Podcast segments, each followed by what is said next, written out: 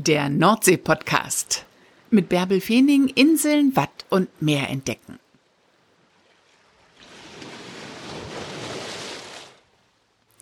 Moin, ihr lieben Nordsee-Fans, wo immer ihr mir zuhört. Heute geht's in eine weltweit einzigartige Landschaft. Weltnaturerbe. Es geht ins Watt. Ein Ort, der permanent in Bewegung ist, wo gerade noch die Wellen tosen, ist Stunden später der blanke Meeresboden und dann ist er dort oft anzutreffen. Joke Pulja aus Halesiel, ein leidenschaftlicher Wattführer, der dort in Halesiel ein ganzes Wattwanderzentrum aus Friesland aufgebaut hat. Ja, und jede Menge Touren anbietet. Ich habe schon im Sommer und im Herbst immer versucht, einen Interviewtermin mit Joke abzumachen, aber das war nicht zu schaffen. Joke hatte einfach so viel um die Ohren. Aber jetzt haben wir uns verabredet. Joko hatte Zeit und wir sind so richtig ins Plaudern gekommen. Mal wieder nur per Zoom, Corona bedingt. Und das ostfriesische Netz ist nicht ganz so gut, aber Joke ist klasse. Also freut euch aufs Watt, freut euch auf Halesiel und Joke Pulja. Moin Joke, wann warst du denn zuletzt im Watt? Ähm, am Freitag. Gehst du auch jetzt alleine noch ins ja. Watt? Das heißt, ich war nicht alleine im Watt, ich war mit zwei Jungs unterwegs gewesen, zwei angehenden Wattführern, die ab Ostern dieses Jahr bei mir fest eingestellt sind als Wattführer. Bietest du normalerweise, wenn kein Corona ist, jetzt im Winter Wattführungen an? Der Plan war gewesen. Also ich hatte einen kompletten Plan ausgearbeitet für diesen Winter. Zumindest an den Wochenenden Programm zu machen, so wie wir in den letzten drei Jahren ja schon immer Winterprogramm geboten haben. Ähm, allerdings waren es nicht direkte Wattführungen, sondern eine Führung am Weltnaturerbe Wattenmeer entlang, also das heißt auf den Deichen, durch die im Rande der Salzwiesen, um zumindest den Menschen ein bisschen das Thema Wattenmeer näher zu bringen und das an den Wochenenden. Und das andere ist eine Führung durch Caroline Siel, bei der es um eine thematische die Zeitreise mit einem Deichgrafen geht. Das heißt, du bist gar nicht nur im Watt unterwegs. Nein, nach Natur- und Kulturführung. Ne? Also auch also Landschaftsführung gehört ja auch mit dazu. Das Wattenmeer ist aber schon einer der großen Schwerpunkte. Ne? Sind yes. das jetzt im Winter oder waren in den vergangenen Wintern auch tatsächlich Urlauber bereit? Ich meine, es ist ja tierisch kalt, wenn man jetzt rausgeht ins Watt, ne? mit dir rauszugehen. Ja, natürlich ist es kalt. Man braucht schon ein bisschen Ausrüstung. Also diese richtigen Winterwanderungen, ähm, die wir gemacht haben, kann man in Wanderschuhen gehen. Da gehen wir nicht ins Watt hinein, in den Schlick, aber das hatte ich in diesem Jahr jetzt ausgearbeitet gehabt, also kürzere Touren ähm, ein Stückchen hinein, aber auch regelmäßig war geplant gewesen eine Wanderung zur Insel Minseneroog, bei der man wieder über festes Sandwatt läuft. Das ist an manchen Tagen möglich. Bei extrem niedrigen Wasserständen. Die Bedingungen müssen entsprechend sein, aber es ist, es ist machbar. Minseneroog muss man doch zweimal durch den Priel, oder? Ja, sind zwei Priele, drei Priele sogar. Ähm, aber bei einem entsprechenden Wasserstand kommt man da tatsächlich auch durch. Man muss die Strecke ein bisschen kennen. Ja. Mit Warthose dann, oder? Aber tatsächlich Gummistiefel. Wir hatten es jetzt ja am letzten Freitag versucht. Ähm, von dem Wasserstand war auch ein Test gewesen, jetzt ob man mit Gummistiefeln durchkommt, aber es haben fünf Zentimeter gefehlt. Ja, oder wäre es oben reingelaufen. Also, wir waren etwa 200 Meter vor der Insel und äh, haben dann dort aufgegeben. Aber es äh, ging darum, natürlich auch das Gebiet dort kennenzulernen und die beiden neuen Wattführer waren natürlich sehr ja, imponiert gewesen, von, also sehr ergriffen von all dem, was sie dort äh, gesehen und gemacht haben, mit mir jetzt da im Winter da zu laufen. Äh, es war eine lehrreiche Tour gewesen, muss man schon sagen. Die letzte Etappe müsst ihr dann nochmal zusammen machen. Bist du jetzt im Winter häufiger im Watt unterwegs, um zu gucken, was sich verändert? Oder ist es dafür jetzt noch zu früh, um dich auf die neue Saison vorzubereiten? Das ist eigentlich auch ein bisschen zu früh, muss man sagen. Das ist, äh, die Erkundungstouren gehen dann mal in so einem März los, dass man mal so anfängt zu schauen, ja, also bessere Temperaturen Anfang April und äh, dann bereiten wir uns für die Touren zu den Inseln vor. Auf den küstennahen Touren ein Kilometer hinein für eine Familienwattwanderung, da brauche ich nicht viel erkunden. Das, das ist hier direkt beispielsweise hier vor Halle-Siel, verändert sich nicht viel. Aber zu einer Insel, Insel Spiekeroog oder zur Insel Langeoog, das äh, gehört zum festen ja, Pflichtprogramm, dass wir diese Strecken einmal ohne Gäste ablaufen, um die beste Tour zu finden. Was verändert sich denn da von Jahr zu Jahr? Was ist dann jetzt in dieser Jahreszeit am Meeresboden los, dass du jedes Jahr neu gucken musst, wo der beste Weg für dich ist? das Wattmeer ist ein dynamischer Lebensraum. Es ist das größte Wattsystem, in dem also es ständige Veränderungen gibt. Und diese Veränderungen sieht man natürlich dann, wenn ich regelmäßig laufe, dann laufe ich die Veränderungen mit. Aber wenn ich jetzt so ein halbes Jahr lang nicht laufe, das heißt so von Oktober bis März, so etwas, im Zeitraum bin ich nicht unterwegs, kann es so gravierende Veränderungen gegeben haben, dass ich das natürlich erkunden muss. Und von daher gehen wir einmal im Frühjahr, bevor es mit den Gästen losgeht, einmal ins Watt und schauen uns das an. Wenn ich im Winter regelmäßig laufen würde, dann würde ich die Veränderungen ja regelmäßig auch miterleben. Mhm. Du hast gerade gesagt, von Oktober bis März bist du ein halbes Jahr nicht im Watt, aber von März bis Oktober bist du eigentlich fast täglich im Watt unterwegs, oder? Ja, nicht ganz täglich, aber doch. Wir sind gerade in der Tourenplanung für dieses Jahr. Ich habe jetzt momentan eine kleine Strichliste geführt. Ich bin jetzt bei 150 Touren, die ich laufe. Und ja, wir organisieren etwas. Ich weiß nicht, wo es landen wird dieses Jahr. Ich schätze mal zwischen 400, 450 Veranstaltungen ungefähr. Und wie viele Touren bist du in den vergangenen Jahren schon gelaufen? Machst du so eine innere Strichliste? Weißt du das? Wie oft warst du schon im Wattenmeer unterwegs? Ich könnte, ich könnte das auszählen, tatsächlich, weil ich habe die Touren ja alle auf meinem Tourenplan im, ähm, im Laptop, im Kalender ja abgespeichert. Ich müsste das mal nachzählen. Ich habe das noch nie gemacht. Das sind doch bestimmt tausend Touren, oder? Und du erzählst, ich bin ja selbst mit dir unterwegs gewesen, du erzählst so voller Begeisterung und du entdeckst die Dinge, als wenn du sie zum ersten Mal siehst. Also du, du begeisterst einfach die Menschen für das Wattenmeer. Was begeistert dich so daran? Was begeistert mich dort so? Es ist einmal diese Weite im Wattenmeer, der Horizont, der so weit ent entfernt ist und manchmal aber auch ganz nah ist, wenn man ihn greifen könnte. Ähm, ja, es ist, äh, es ist die Veränderung im Watt und die Anpassungsfähigkeit dieser Natur und das mitzuerleben, wie sich Natur ständig neu erfinden muss. Das heißt, sie erfindet sich ja nicht neu, aber sie passt sich immer wieder neu an. Und äh, das ist einfach faszinierend, wie sie das macht, ohne dass man irgendwas dazu tun muss. Was ist deine liebste Zeit im Watt? Morgens früh. Sonnenaufgang ist die schönste Zeit. Mhm. Das sind so zwei Zeiten eigentlich. Das ist Ende April, Anfang Mai die Zeit also in den Mai hinein und dann wieder im Herbst, also die Zeit, wenn die Zugvögel da sind. Und im Frühjahr noch mal mehr, weil dann auch die Brutvögel da sind und das ganze Brutgeschäft losgeht.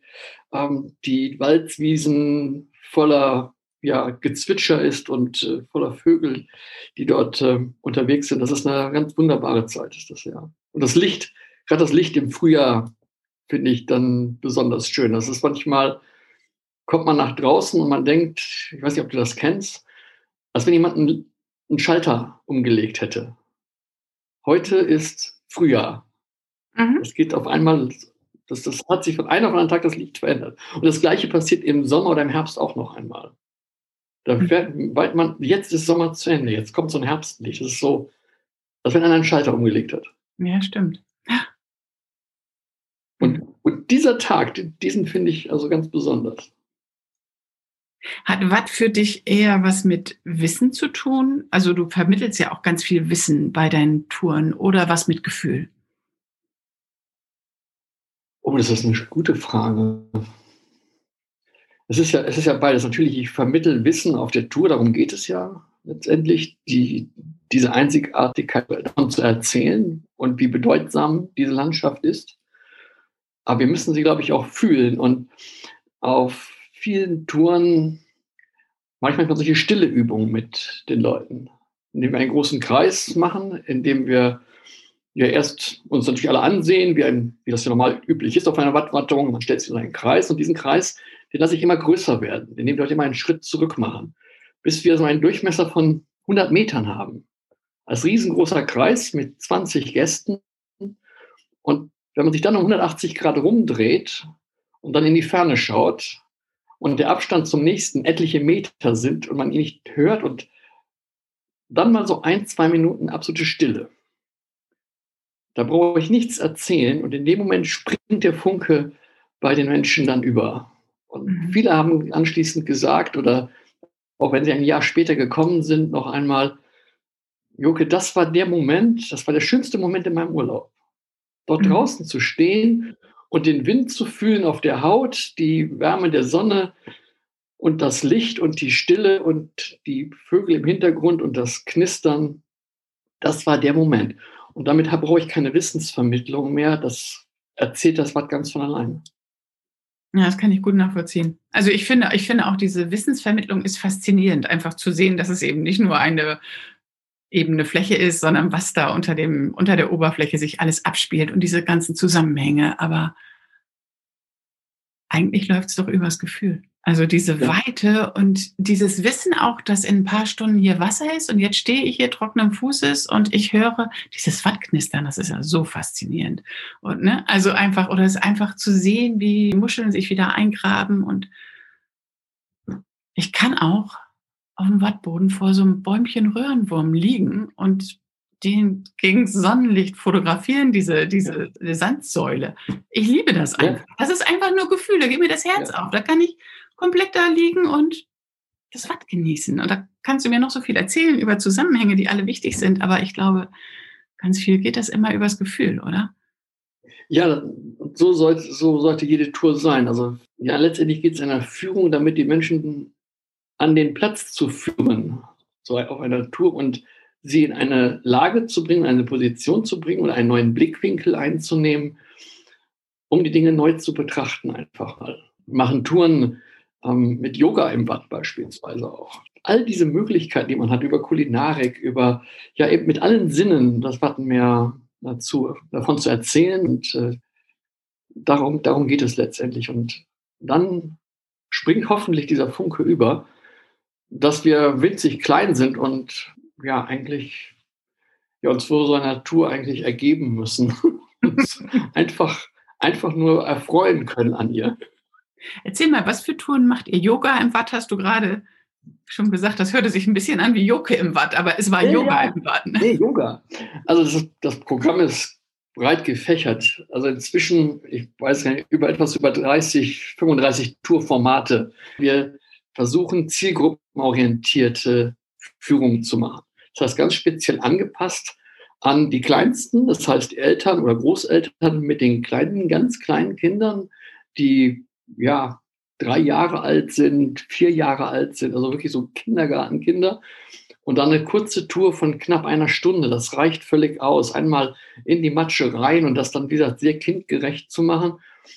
Und da geht das Spektrum dann eben weiter für, ja, in den Sommerferien spezielle Touren für Eltern, die mit schulpflichtigen Kindern da sind. Was bislang fehlte, waren Touren für Jugendliche. Mhm. Also die, die dann auch noch mitkommen und äh, mit den Eltern auch noch Urlaub machen, aber naja, eigentlich schon lieber vielleicht aufs Zeltlager gefahren werden mit den Kumpels. Lieber was Cooleres wollen, ne? Ja, und die brauchen so ein bisschen was anderen Anspruch, so ein bisschen. Vielleicht solltest du TikTok im Watt anbieten, ne? Würden die Jugendlichen kommen. TikTok. ja, genau. Ja, äh, durchaus Fotosafaris, also für das, das war eine, eine, aus diesen Erfahrungen kommt das einfach auch. Wir bieten eine Tour an, eine Fotosafari beispielsweise. Und da habe ich mit äh, einfach gemerkt, dass dort sehr viele jüngere Leute einfach mit dabei sind, die dann diese Bilder über Instagram posten. Ja. ja? Und somit brauchen wir also, äh, die, die wollen einfach das Foto haben, ja, und das kann man dann eben draußen etwas weiter draußen machen. Bis hin zu ja, einer großen Tour gesagt, zu den Inseln herüber, Querungen. Da liegt dann der sportliche Charakter so ein bisschen im Vordergrund, das Wandern, was ja in Deutschland auch, auch im letzten Jahr nochmal extra nochmal geboomt hat. Das heißt, Riesenprogramm. Wahnsinn, ja. Was ist denn die schwierigste Tour? Von den Touren her, naja gut, es ist immer die Frage, für wen. Für mich. für dich. Ah, du schaffst das auch nach Langeoog rüber, gar kein Problem. Ist Langeoog die äh, körperlich anspruchsvollste Tour? Ist ja Lang Langeoog und zur der alten Insel, die es ja eigentlich gar nicht mehr gibt, so ein leuchtturmarmen Gast im Jadebusen. Ja, sehr schlickreich, ähm, schwierig zu laufen. Also das ist eine, eine, reine Schlicktour. Das hat mit Wandern schon nicht mehr viel zu tun. Ne? Das ist äh, wirklich eine anstrengende, anstrengende Route, ist das. Hm, schon eine Herausforderung. Lebst du denn während der Saison oder in dieser Zeit von März bis Oktober eigentlich im Rhythmus der Gezeiten? Oder was heißt es für dein, für dein ganzes Leben, dass du Wattführer bist? Das ist tatsächlich ein Leben nach den Gezeiten, ist das. Wobei ähm, natürlich auch die Zeiten bei Hochwasser dann auch mit Arbeit gefüllt sind, administrativen Tätigkeiten im Hintergrund. Ich bin nicht nur mehr Wattführer in dem Sinne, ähm, sondern mit diesem Unternehmen ja, das, die Watt, das Wattführen ist natürlich eine, eine Grundlage, eine, eine Kernaufgabe des gesamten Unternehmens. Und das Wattenmeer zu zeigen, das ist die Basis, aber es rankt sich da doch einiges dann drumherum. Das heißt auch der Kulturbereich, der dazu gehört, im Wattenland, wie ich es dann ja auch nenne. Das heißt auch Führungen bei Hochwasser dann an, in den Ort, in Ortschaften, das gehört dazu. Ähm, bis hin zu Konzerten, die wir hier auf dem Hof machen, unter dem Thema Biosphärenkonzerte. Das heißt, in enger Arbeit mit der Nationalparkverwaltung ähm, bieten wir hier regionale Küche an, regionale Künstler treten hier auf. Also das, was das, ja, was die Küste und äh, der Bereich des Wattenmeeres einfach zu bieten hat, in kultureller Hinsicht. Auch das findet hier statt. Da hast du ja Glück, wenn du während Niedrigwasser noch Zeit hast, ins Watt zu gehen bei dem ganzen Programm, was du hast, Joko. Das ist ja ein total großes Unternehmen, was du dir da aufgebaut hast. Naja, so, es hört sich vielleicht groß an, so groß ist das gar nicht. Das Ganze wird geleitet im Prinzip durch meine, durch meine Frau, äh, die Romy und, ja, und ich eben selbst. Äh, wir sind Reiseunternehmen im weitesten Sinne für nachhaltiges Reisen, weil all das, was wir an an Touren machen, hat immer die Basis und die Grundlage natürlich so zu sein und so gestaltet zu sein, dass die Natur keinen Schaden nimmt. Mhm. Und ich nehme immer diesen Abdruck, den Fußabdruck, den wir im Watt hinterlassen, als, als eine Metapher und zu sagen, nach der nächsten Tide wird der verschwunden sein. Und genau so müssen wir uns verhalten. Mit all dem, was wir machen, wenn wir die Natur nutzen und sie, und sie zeigen, dann muss auch das Programm drumherum gut sein. Und alles andere machen wir nicht. Ja, wenn es Super. diesen Ansprüchen, in diese Ansprüche nicht, nicht hineinpasst, dann lassen wir es bleiben. Faszinierend, wie du auch vom Wattenmeer sprichst und umso mehr faszinierend, wenn man weiß, dass du gar nicht aus, aus Friesland oder Friesland kommst, sondern aus Düsseldorf. Ne? Wie hast du denn ja, also das Wattenmeer bin, für dich entdeckt? Ja, ich habe das, das Wattenmeer habe ich im Prinzip an der niederländischen Küste kennengelernt. Das erste Mal war ich tatsächlich in den Niederlanden auf dem Watt gewesen und äh, das hat so ein bisschen familiären Hintergrund insofern, dass wir als Familie, als Segler die Wochenenden und den Urlaub oft verbracht haben. Das heißt, meine Eltern hatten ein Segelschiff gehabt. Ähm, ich komme zur einen Hälfte auch aus Belgien, zur anderen Seite aus, aus, aus Deutschland. Ähm, habe als Kleinkind auch in, in Belgien auch verbracht, bin aber dann in Düsseldorf ja auch dann äh, zur Schule gegangen, habe dann dort äh, ja, in Düsseldorf gelebt. Aber dennoch war die, die belgische Küste, die flämische, also die flämische Küste, die niederländische Küste so mein, mein Heimatrevier früher gewesen, so als Jugendlicher dann. Verstärkt Niederlande. Ähm, die Inseln Schiermonnikoog und Vlieland, Terschelling, ähm, Texel, das, dort war ich unterwegs gewesen, dort im Wattenmeer und kam im Prinzip erst in den, in den 90er Jahren, in den 90er erst ins Wattenmeer, hier nach Deutschland. Mhm. Ähm, das, die Faszination an diesem Gebiet, die ist schon in den Niederlanden übergesprungen tatsächlich. Und was hat denn dafür, dazu geführt, dass du dann hier sesshaft geworden bist? War das die Landschaft oder war das ein Mensch? Ja, das, es war im Prinzip eine, ein Zuzug an die Küste aufgrund des Wassersports. Und äh, meine damaligen äh, Zusammenleben einer Lebensgefährtin suchten wir einen, einen neuen Platz zum Leben. Äh, wir wollten aus der Stadt heraus und äh, wollten uns da verändern und haben dann aufgrund ihrer familiären äh, Verbindungen nach Ostfriesland gefunden. Also es hätte genauso gut auch Niederlande für mich sein können. Mhm. Und dann bin ich am Ende auf der Insel Langeoog gelandet. Ja, mich, hatte mich dort in, in eine Frau und die Insel verliebt. War dann fast 18 Jahre meine Heimat gewesen. Und äh, habe dann in dieser Zeit natürlich das mir immer mehr schätzen gelernt. Es ist äh, zum ja, zu meiner Heimat geworden, letztendlich auf dieser Insel. Und bin davon auch nicht wieder, nicht wieder weg, auch wenn wir jetzt natürlich nicht mehr auf der Insel leben, sondern hier am Festland. Aber das viele Wissen darum und das große Netzwerk, was sich aufgebaut hatte in den letzten ja, 20 Jahren, ja, davon profitiere ich jetzt heute. Mhm. Auf Langeoog hast du doch auch viel mit Treibholz gemacht, Salzholz gemacht. Nicht? Ich weiß noch, ich habe damals mal mit Helge Benz gedreht. Ja. Da, ihr, da warst du auch Tischler, das ist ja der andere Inseltischler und ihr beide hattet zusammen eine Werkstatt, ja. aber immer wenn wir da gedreht haben, warst du nicht da. Ich, hab, ich hab, weiß immer nur, Helga hat manchmal von Joker erzählt, aber wir haben uns damals nie gesehen. Nee, das ist wahr. Ja. Machst, machst, du noch Ja, wir hatten eine gemeinsame Werkstatt dort. Hm? Ja, mache ich noch. Oder wieder, sagen wir mal. Ich, ich komme langsam wieder dazu. Ähm, da ich jetzt hier auf dem, äh, auf dem Hof hier mir eine kleine Werkstatt eingerichtet habe. Und ich hatte tatsächlich einen kleinen Auftrag sogar gehabt in diesem Jahr für die katholische Kirche. Auf Langeoog habe ich einen ähm, Osterleuchter hergestellt aus Treibholz. Und ja, ist eine tatsächlich eine richtige Auftragsarbeit gewesen. Und ich habe so ein paar Aufträge, aber es fehlt das Material dafür.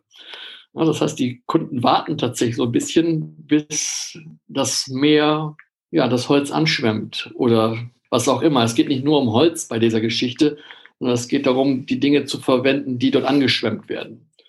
Ähm, der Begriff Salzholz ist tatsächlich äh, ein von mir geschaffener, geschaffenes Wort, was es so vorher eigentlich gar nicht gab.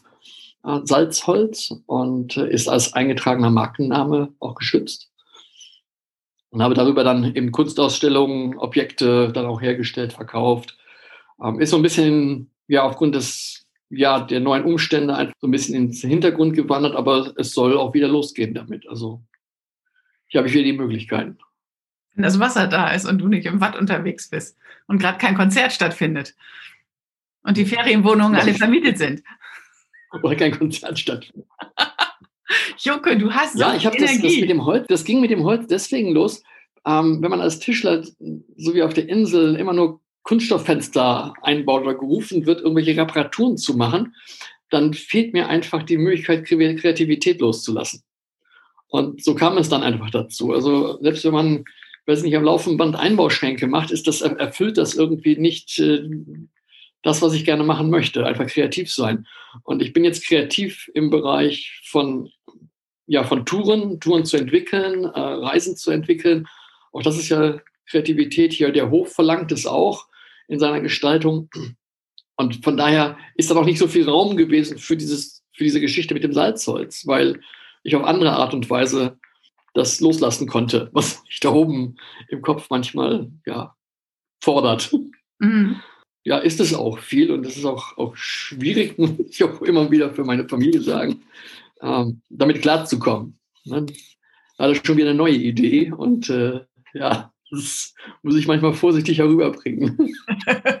Aber du bist auch nicht der Typ, der auf dem Sofa sitzt, oder? Also, sondern du nee. sprudelst über vor Ideen und wenn das eine durch ist, dann kommt schon wieder das nächste. Ja, das ergibt, ergibt sich so. Ja, also ich kann schon, ich kann schon ruhig still sitzen, aber das kann ich am besten auf dem Schiff tatsächlich. Die Phasen gibt es auch, ne? aber das Schiff ist momentan nicht im Wasser. Was hast du denn für neue Pläne? Du hackst schon wieder irgendwas aus, so wie du das gerade sagtest, ne? Hacken schon wieder was aus. Naja, momentan sind wir beschäftigt, halt einen, äh, einen neuen Laden zu bauen.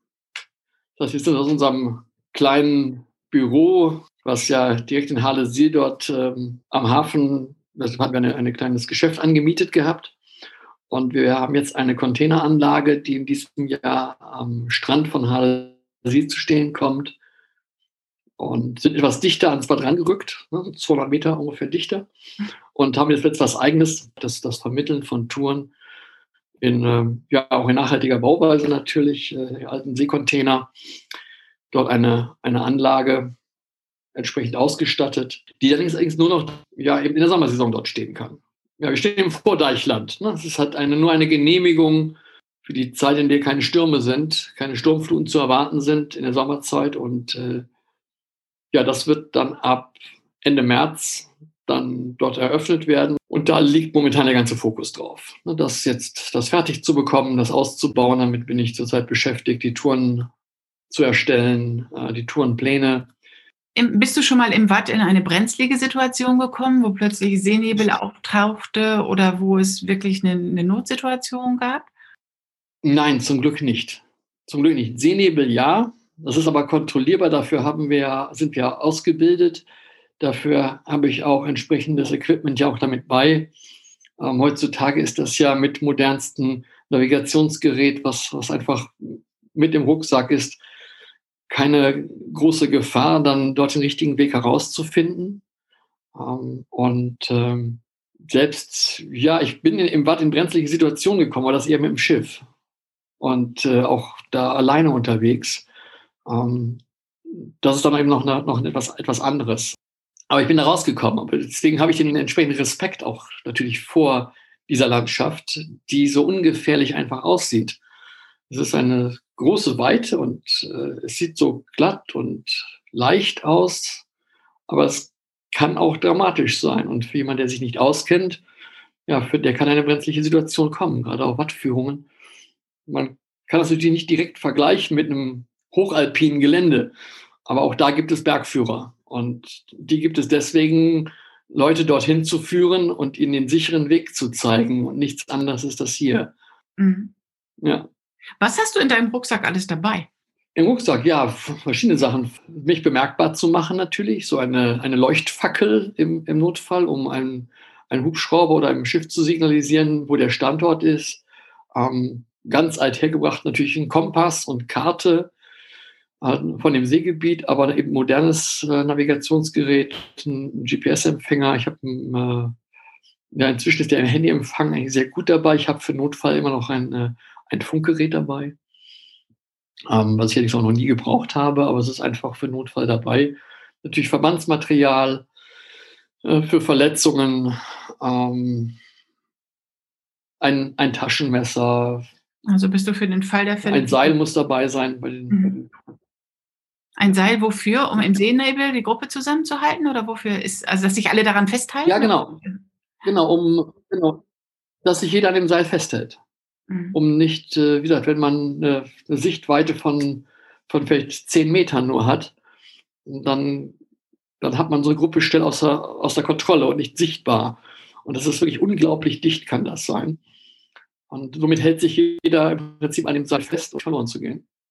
Wie ist das, wenn Seenebel im Wattenmeer auftaucht? Das habe ich noch nie erlebt. Wie schnell geht das? Wie schnell steht man da im, im Nichts? Das kann keine zehn Minuten dauern. Ich habe das in diesem Sommer direkt am Strand von Harlesiel erlebt, äh, mit einer Gruppe rausgegangen und über der Insel Spiekeroog hat man gesehen, dass seeseitig vor Spiekeroog baute sich so ein Nebel auf. Das ist so eine ganz niedrige, dichte Wolkendecke, die nicht hoch ist, sondern die war nicht höher gewesen als die Insel, so ein klein bisschen drüber. Und ich sage den Leuten noch, das daran, das ist dort raus, das ist Seenebel. Und dieser Seenebel schwappte dann über die Insel rüber und sie war dann von jetzt auf gleich nicht mehr sichtbar gewesen. Und ich sagte zu den Leuten, das wird jetzt hier gleich rüberkommen. Ja, wir sind aber auch nur keine 50 Meter vom Strand von Harlesien entfernt gewesen, also ganz dicht dabei.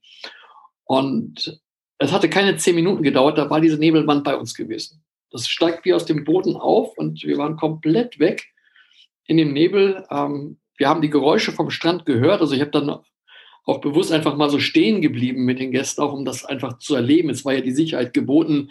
Ähm, es war gerade Niedrigwasser gewesen. Es dauerte sechs Stunden, bis das Wasser wieder da gewesen wäre. Also wir hatten, hätten alle Zeit ja gehabt und wir waren nur ein paar Meter vom Strand entfernt. Aber diese Dramatik, wie schnell das geht, das wird den Menschen erst dann wirklich bewusst.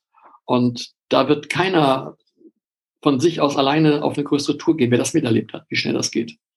Ja, das glaube ich. Das hört sich echt eindrucksvoll an. Genauso auf einer, einer Tour, die ich als Gezeitentour, als Gezeitentour ankündige. Das ist eine Tour, die geht genau zu der Zeit los, wenn das Wasser wieder aufläuft. Auch eine küstennahe Führung, knapp nur ein Kilometer raus und es ist eine große Wattfläche zu sehen. Mit einem geschulten Auge sieht man, dass da schon hinten etwas Wasser kommt, dass da so ein bisschen irgendwie Wasser auf dem Watt steht. Aber es ist noch nicht sichtbar, dass, das, dass es näher kommt. Und wir gehen im Prinzip diesem Flutsaum, dieser, dieser Flutwelle entgegen und äh, bleibt dann nach knapp einem Kilometer gehen, bleibe ich dann stehen und da sehe ich schon, wie das Wasser kommt und ich fange dann an zu erzählen und etwas über die Dynamik und über die Entstehungsgeschichte des Wattenmeeres. Und es dauert keine, keine zehn Minuten, dann stehen wir im Wasser.